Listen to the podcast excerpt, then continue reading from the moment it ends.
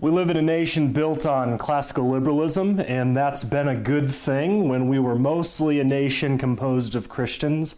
But the no establishment clause in the Constitution and the idea of separation of church and state have morphed and uh, manifested into an antipathy toward the church and her Christ. The no establishment clause basically meant that the federal government uh, couldn't establish a denomination as the federal uh, religion, but it's morphed into thinking that the Constitution prohibits any intermingling of the divine and the natural.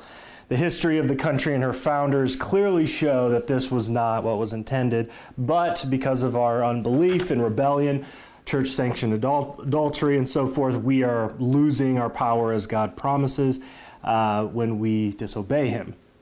So, one of the side effects of our classical liberalism has been for Christians, uh, Christians even, to privilege a pluralistic framework which allows for the equal flourishing of gods in the public space.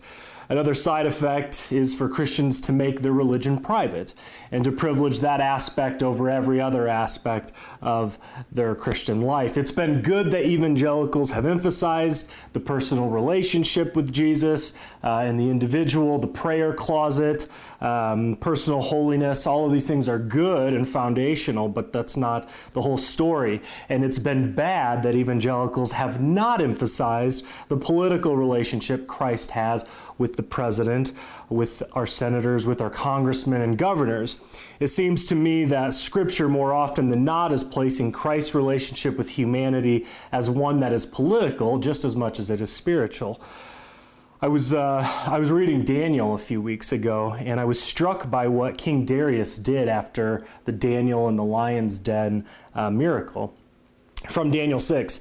Then King Darius wrote, To all peoples, nations, and languages that dwell on the earth, Peace be multiplied to you. I make a decree that in every dominion of my kingdom men must tremble in fear before the God of Daniel.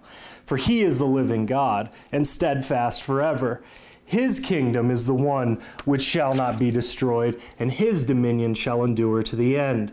He delivers and rescues, and he works signs and wonders in heaven and on earth, who has delivered Daniel from the power of the lions.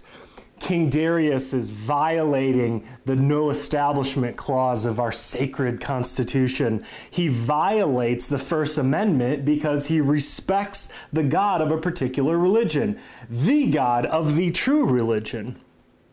And so I think we can uh, desire that God grant us presidents and senators and congressmen uh, who are more interesting, uh, more interested in acknowledging uh, the lordship of Christ over the nation rather than the lordship of the people. The governments do not derive their just powers from the people. That's simply not true. Governments derive their just powers from God.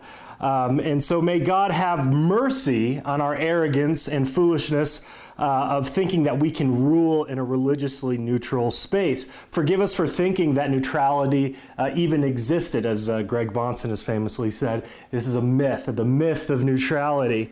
Uh, Christ is not just Lord of our hearts, He is that, but Scripture has more to say. It talks about Him being the Lord of our lords, the King of our kings, and that the governments will rest on His shoulders. But in order for kings to acknowledge Yahweh God as God of their people, we have to have people who have the power of Daniel.